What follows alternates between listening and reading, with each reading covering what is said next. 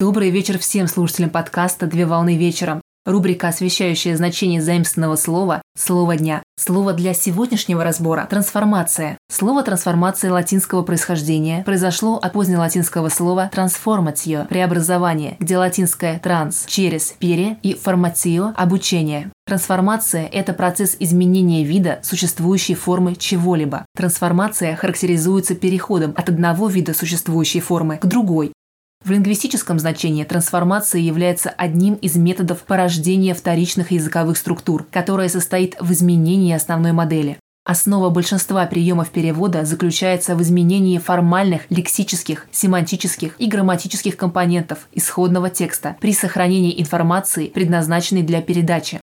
Пример – замена одних фраз другими, перефразирование, где общий смысл остается без изменений. В генетическом значении трансформация относится только к бактериальным клеткам и представляет собой процесс поглощения бактериальной клеткой молекулы дезоксирибонуклеиновой кислоты из внешней среды.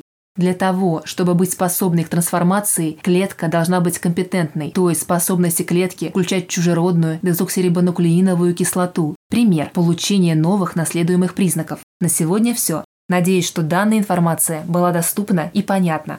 Всем доброго завершения дня. Совмещай приятное с полезным. Данный материал подготовлен на основании информации из открытых источников сети интернет с использованием интернет-словаря иностранных слов.